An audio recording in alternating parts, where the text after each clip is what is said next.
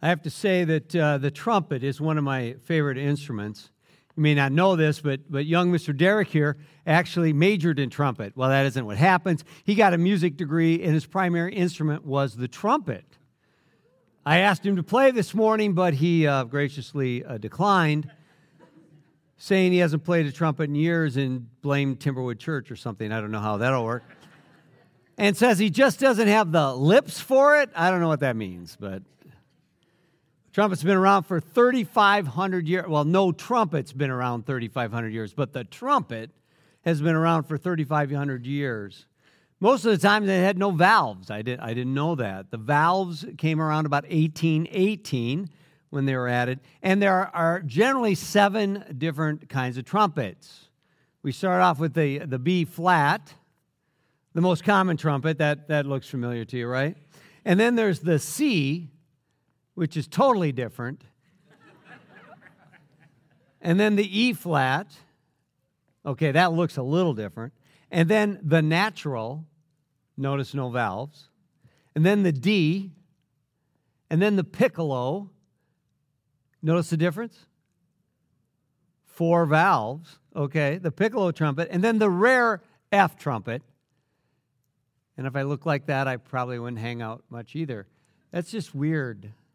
And then there's rumors that there's a G trumpet, okay? And with all those trumpets, there are endless uh, mouthpieces and different things that go with it. And uh, so it makes quite a number of options. There's a nat- national trumpet competition in Columbus State University. I don't know if you knew that. I didn't. And there's such a thing as a trumpet choir. And there's trumpet choir competitions at the national competition, trumpet competition that's, that's held. A concert band has usually five to six trumpets. An orchestra usually has three trumpets, but may have another four off stage or in the balcony um, for the effect. And, and that's, uh, what is that? What, what is that term again? No, not that. Wow, that's technical. Playing off stage. Yeah, I couldn't have, I couldn't have made it in the music world. I couldn't memorize technical things like that. See, when I when I play, I, I played a, a trumpet-like instrument in in school. It was called the cornet. Uh, Derek says it's like a little brother to the trumpet, a very inferior little brother to the trumpet. I kind of took I, that hurt. I don't know about you, but you attacked my instrument. I, I felt a little bad. Um, the trumpet was used as a communication tool for most of its existence. It wasn't until the late 1400s that was used as a musical instrument. I feel a little bit like John, just throwing out all kinds of facts that don't really mean anything and have any relevance to the sermon. And then, and then the only way to make it be perfect is throwing trumpets out right now. As you know, I don't, I'm the one that doesn't throw things, at least in church.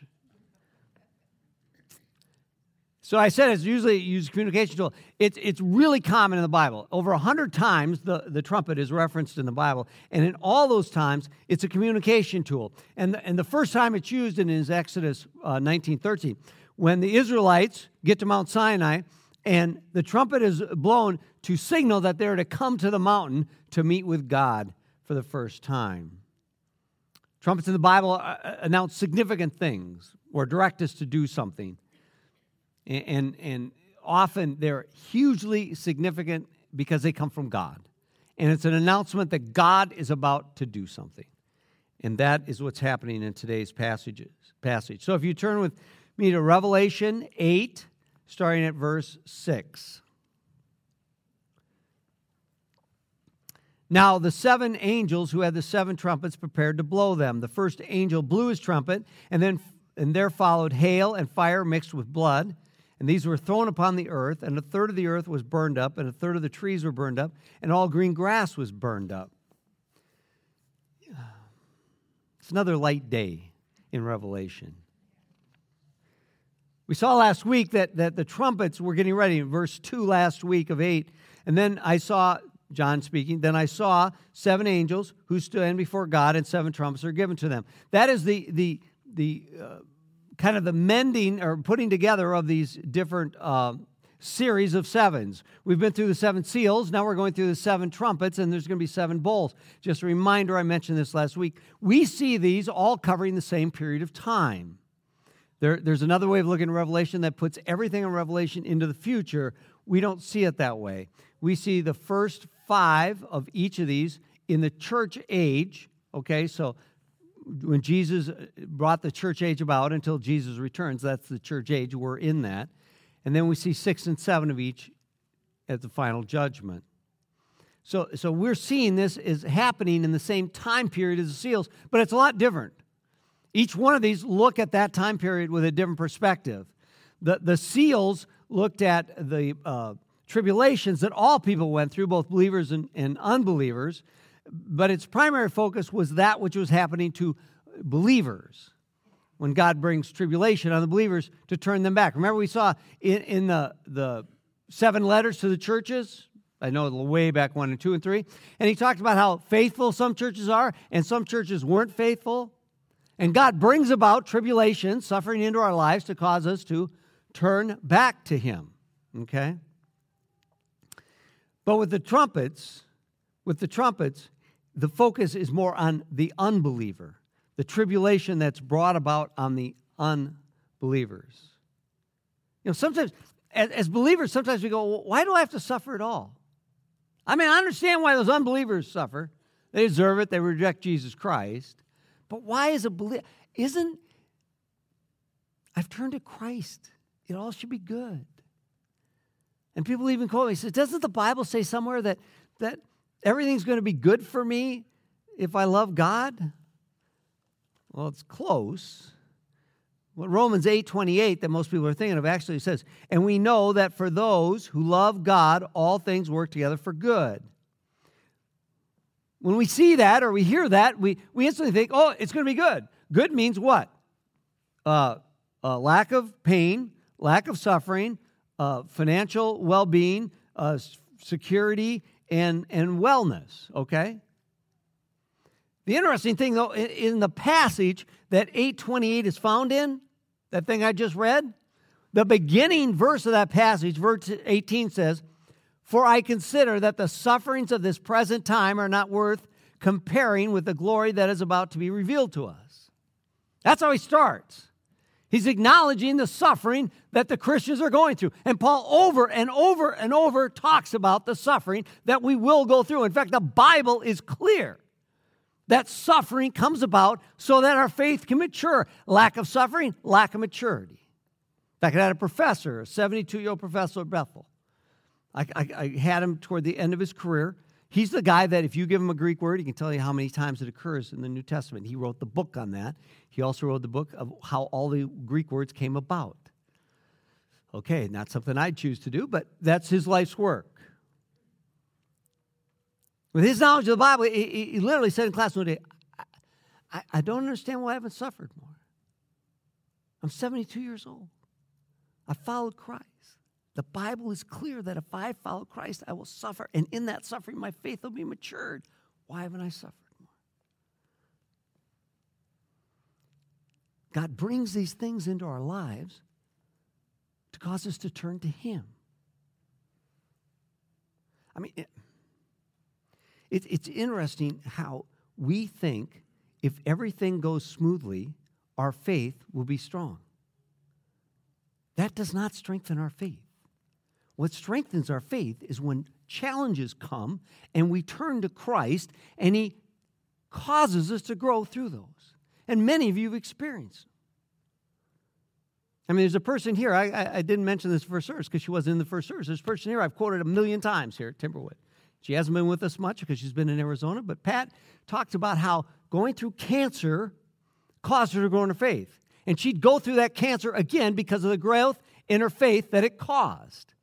And do we see tribulations and suffering that way? Do we seek them as a way to grow? Not that we're going to harm ourselves, not that we're doing bad things, that we're putting ourselves in situations that are going to harm us, but do we see it and embrace it as a way to grow in our faith? That's what the Bible says. But we're on to the trumpets. And the trumpets are slightly different. They focus more on the punishment of the unbelievers. Now, Jesus Christ, when he came, he, he inaugurated the kingdom of God on earth. You know, in Matthew, when he says the kingdom is near, the better translation is the kingdom's more like here. Now, in, in Paul, we always say it's now, but not fully yet. The kingdom of God is not fully on the earth. We can see that every day. But it has been introduced by Jesus Christ coming. And with that has come judgment. Doesn't mean there wasn't judgment in the Old Testament, but it's a different kind of judgment. And it's what we believe the first four trumpets area are talking about. Now we're going to notice something as we go through these trumpets. They sound a lot like, or feel a lot like, the 10 plagues that happened to Egypt when they held Israel's captive. Do you remember that back in Exodus? Moses, uh, God's going to use Moses. He's going to free his people. Moses goes to, to Pharaoh and said, You know, let our people go. Pharaoh says, No, there's all these plagues that come about them. There's 10 plagues. These are parallel. Some of these are parallel to that. And why does God do that?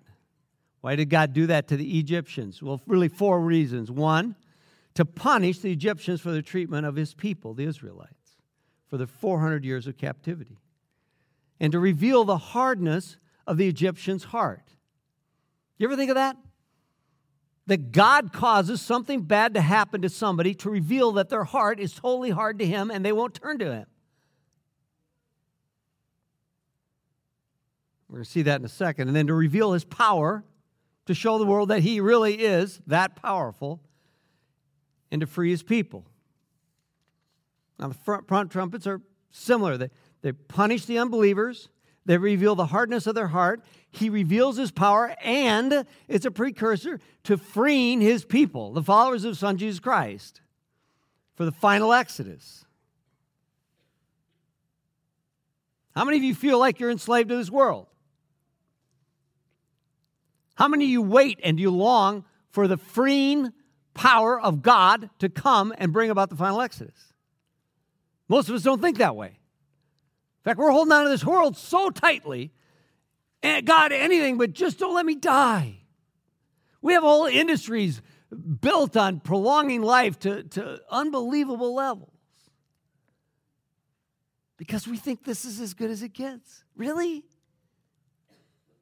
This can't be as good as it gets. There's a day of freedom coming if we're in Christ. It's going to blow our minds. We can't really even get our minds around it. How powerful that day will be. Well, the trumpeters are warming up. Now, the seven angels who had the seven trumpets prepared to blow. Where do you guys go to warm up? I mean, they're so loud. You ever heard a trumpeter warm up? I mean, there's like, ah, you know, you know, they need a mute, we need mutes.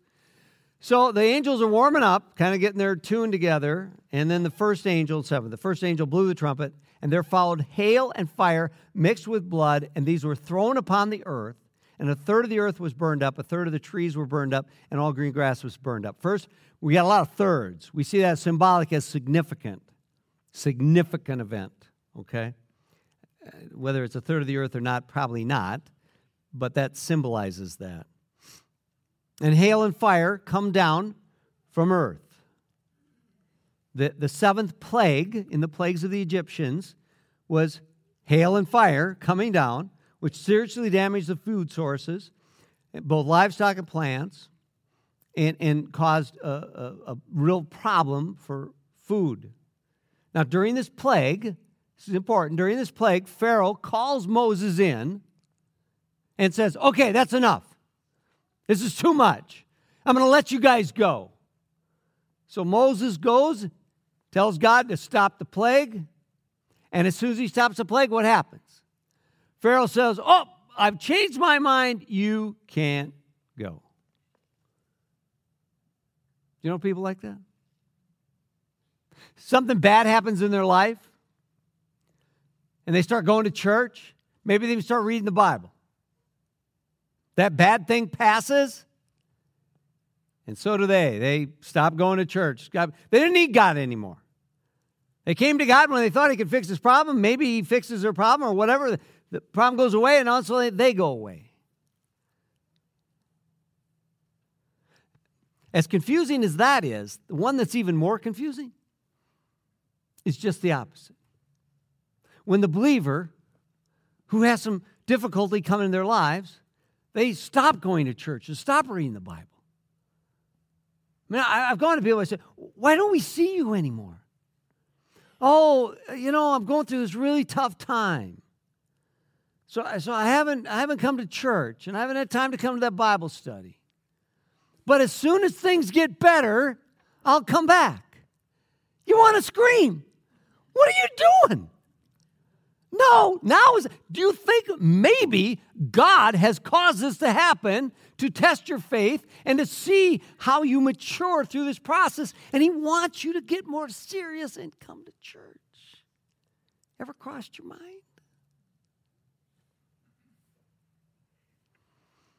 Next trumpet, second trumpet. Second trumpet blew, second angel blew his trumpet, and something like a great mountain burning with fire was thrown into the sea, and a third of the sea became blood.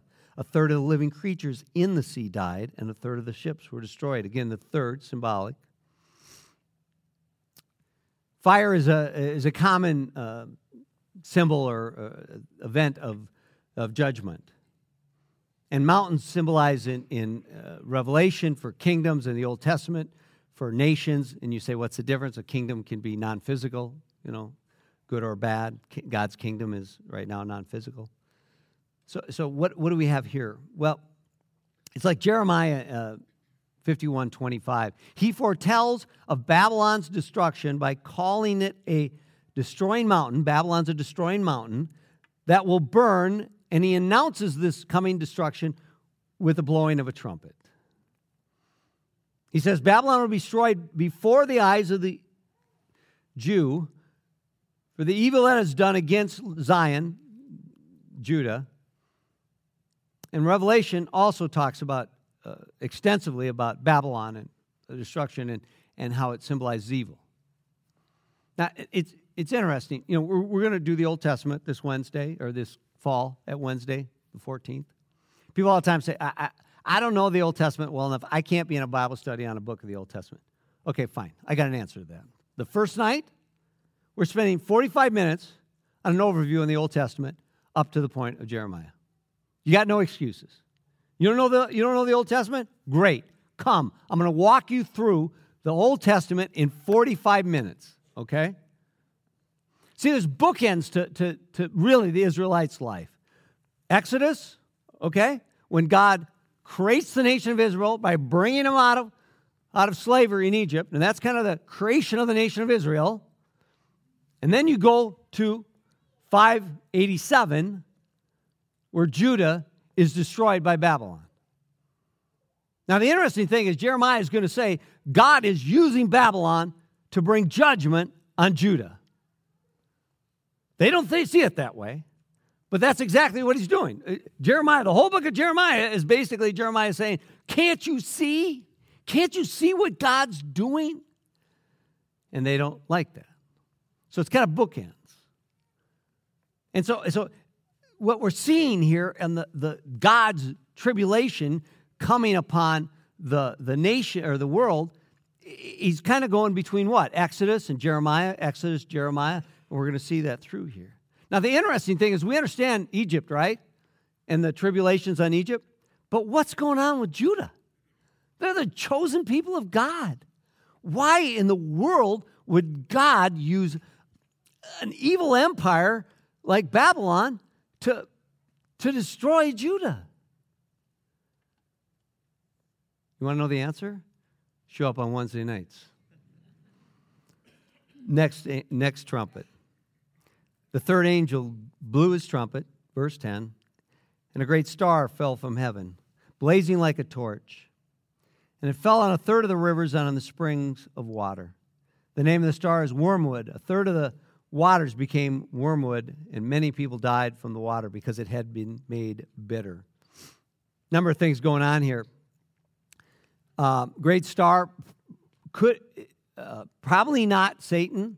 Satan's probably in the fifth um, uh, trumpet, uh, but clearly a demonic uh, star, uh, angel, symbolized by the star. And often, a falling star like that symbolizes either a nation or a person on earth.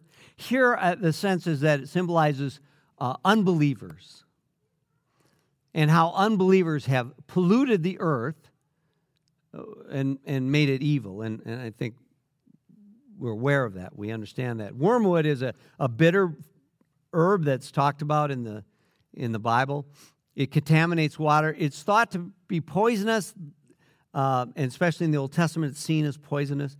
And it symbolizes the bitterness of suffering as a result, results of divine judgment. Again, it's a reference to Jeremiah. Uh, Jeremiah talks how the nation of Judah is punished by God for its idolatry and how, how wormwood uh, contaminates and brings about that judgment. And we go on. The fourth angel blew his trumpet, and a third of the sun was struck, and a third of the moon, and a third of the stars, so that a third of their light might be darkened, and a third of the day might be kept from shining, and likewise a third of the night. So this is the darkness is the ninth plague in Egypt. There it was total, here it's partial. Speaks to the total uh, wrath and judgment of God on Egypt, but the total judgment of God is not on earth yet. That is coming. And, and in the, the process of this, God is, is punishing the unbeliever. But at the end of the day, God still wants them to turn. And we're going to see later in Revelation how some do. I, have seen this in people where, where just everything seems to be going wrong in their lives. And you go, how much more can you take? When are you going to turn to God? How hard does God need to press in on your life before you're willing to submit and turn to Him. It can happen with believers too. I mean, we can find ourselves in a situation as a believer where something bad happens to us or somebody treated us wrong or something's been going on for years. And in our minds, we, we, just, we just get bitter and we get angry. And the bitterness and anger won't go away until we confront that person. And we tell them how, how what they've done to us is so bad and how, how they've treated us so horribly. And we just get mad and, and how can you do this to me?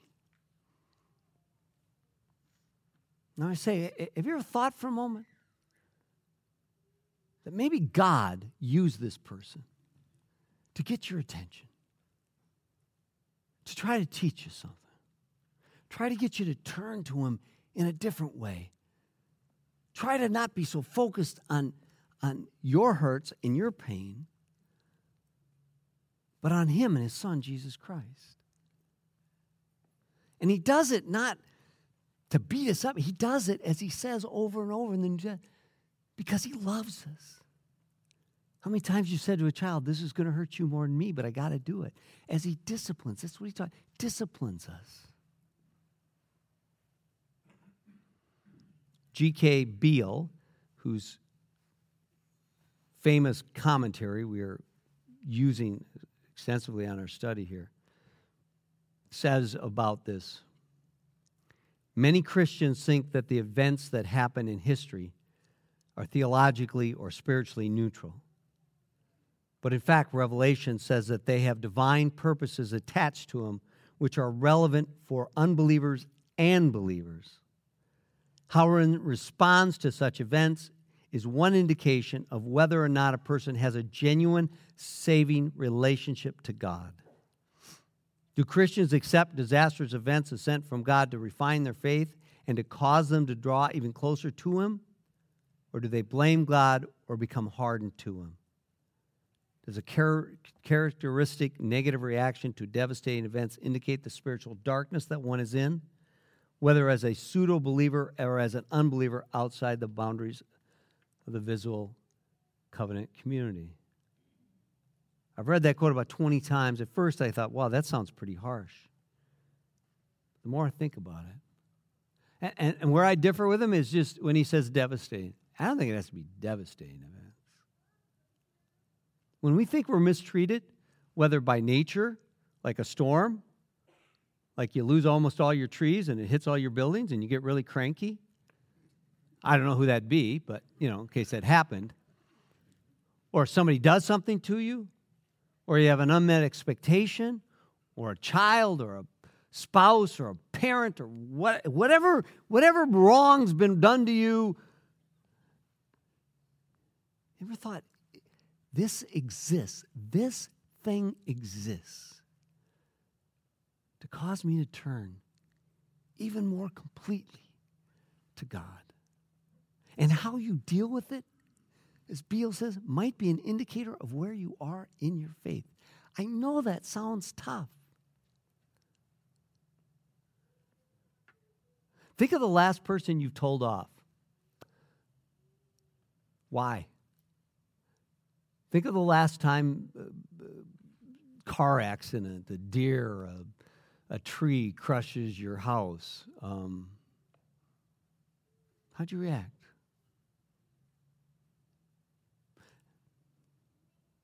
The focus in the trumpets are primary on the unbeliever.